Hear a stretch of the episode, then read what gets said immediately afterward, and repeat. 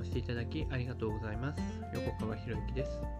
このチャンネルは何者でもない人が人も仕事もお金も引き寄せる何者かに変わるための魅力のヒントをお届けしています。今回のヒントは一生学生であり続ける。何を言ってんの？と思われるかもしれないですよね。学生なんですか？とかね。は？とか。いつまで学生気分でいるんですか？とかね。まあ思われるかもしれません。まあね、社会人になりたての頃ね、いろんな人からこんなこと言われたんじゃないですかね。いつまで学生気分でいるの？って。まあその人とかね、学校や会社は違うんだよということを伝えたいんですけど、この言葉、ね、いつまで学生気分でいるの？っていうこの言葉を使う人っていうのは、学びは学校に通っている間だけと思っていることも多いんですよね。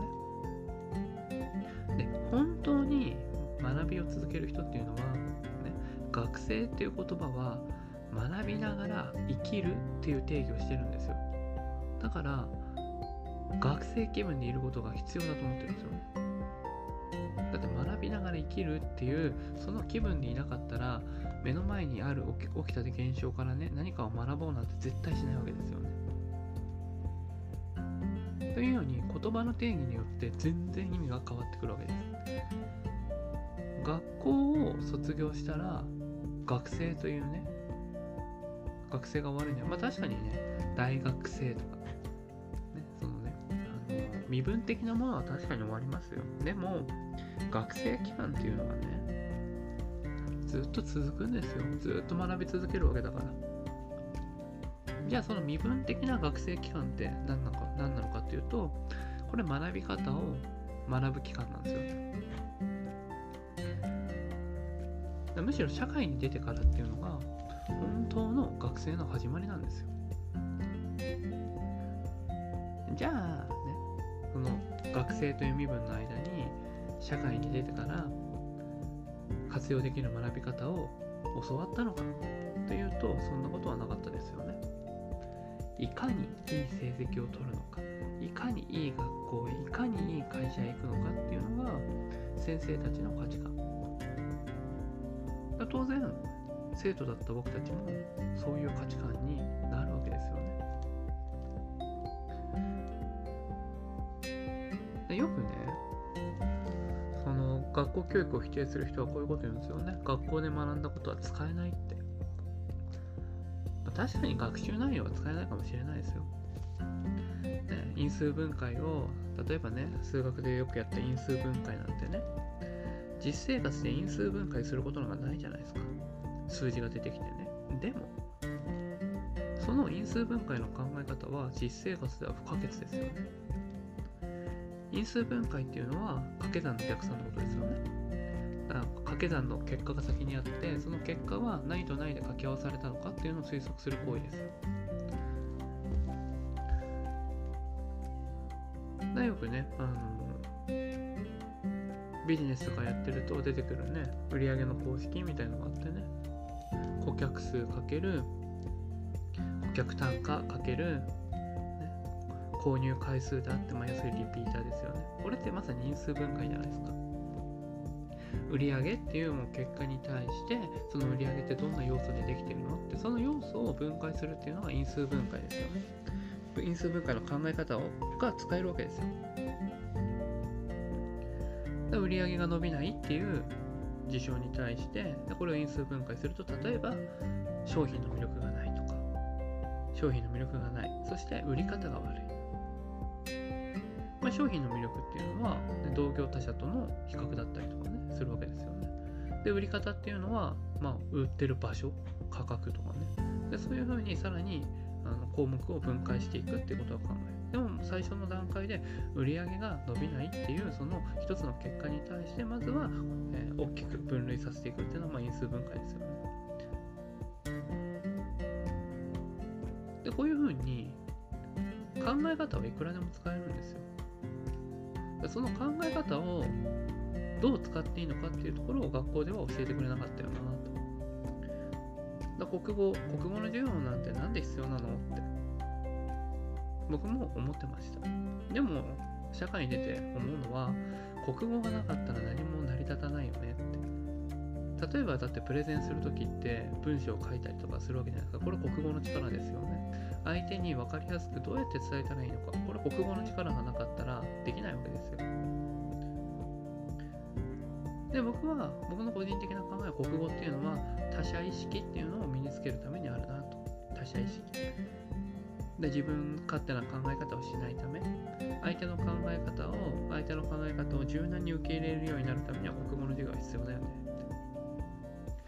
でみんな10人十色の考え方を持ってる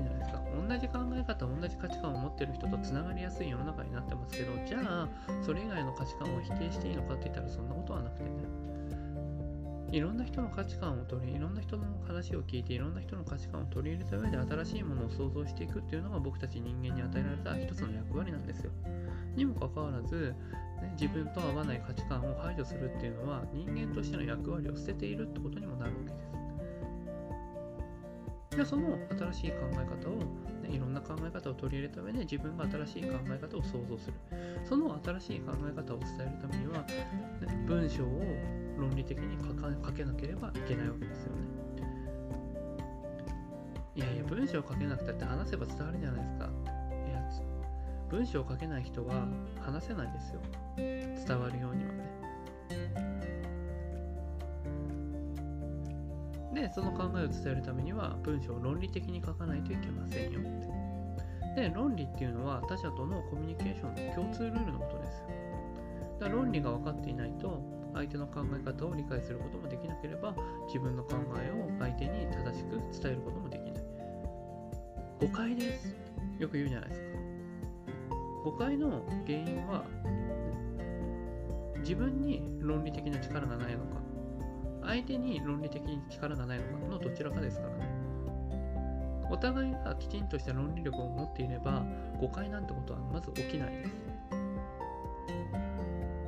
だって相手が分からない部分をどうしてこうなるんですかって正しく聞いてくれればあここが自分は今抜けていたんだなっていうことが分かるわけですよね。で他者意識を身につけるって話をしたわけですけどその質問とかに対してなんだよとか思う人っていうのは他者意識がないわけですよね。でそこで、ね、ちゃんと学校、学生、学校でね、他者意識っていう話をしていて、あ、そう、これは自分にはなかったよねって、なかった視点だな、ありがたいなって、じゃあここを埋めれば相手に伝わりやすくなるのかなっていうふうに、どんどんどんどん訂正をしていくことによって、文章とかって完成していくわけですよ。というね、でその能力を身につけたら未来にどんないいことが起こるのか。例えば、ね、自分の売りたいよ売りたい商品を売りたい時に売れるんだからお金を稼げるようになりますよね。お金を稼げるようになったら、ね、自分の理想とする生活も実現することができますよね。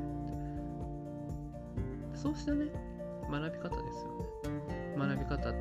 ていうのを小学校中学校高校大学っていう間にしていたら全然違うんじゃないかなっていや分かりますよとそうですよね。でももうそんなね若い頃には戻れないんですよ。って思うかもしれないですけどいやいやいやと。残りの人生で一番若い日いつですか？って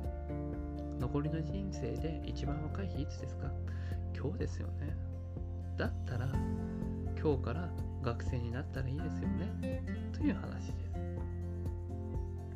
学びながら生きるっていう生き方を選択するということです。とこの音声を聞いてくださっているあなたはもうそういう生き方ができているんですけどね。ということです。言葉の定義によって全然意味が変わってきますよねということなんですよね学生っていうのは何も、ね、学校に通っている間が学生じゃないんですよ。日常に起こること全てが学びの対象であってその日常における出来事から 自分が学んでそして自分の生き方をさらに向上させていく自分の生き方をさらに向上させることを通じて周りに影響を与えていくっていうもちろんその周りに影響を与えていくっていう気持ちを持っていても周りが変わらないことなんかいくらでもありますよ。でもそこで、ね、周りが変わらないことに対して、あいつは何だよとかね、なんであいつは変わってくれないんだよって言ったところで変わるわけがないんですから。逆の立場だったら嫌でしょ。お前はここが悪いんだ。だからここを変えなきゃいけないんだよって。いやいやあんたの方が変えろよって。言いたくなるじゃないですか。そうするとねあなたの言うことを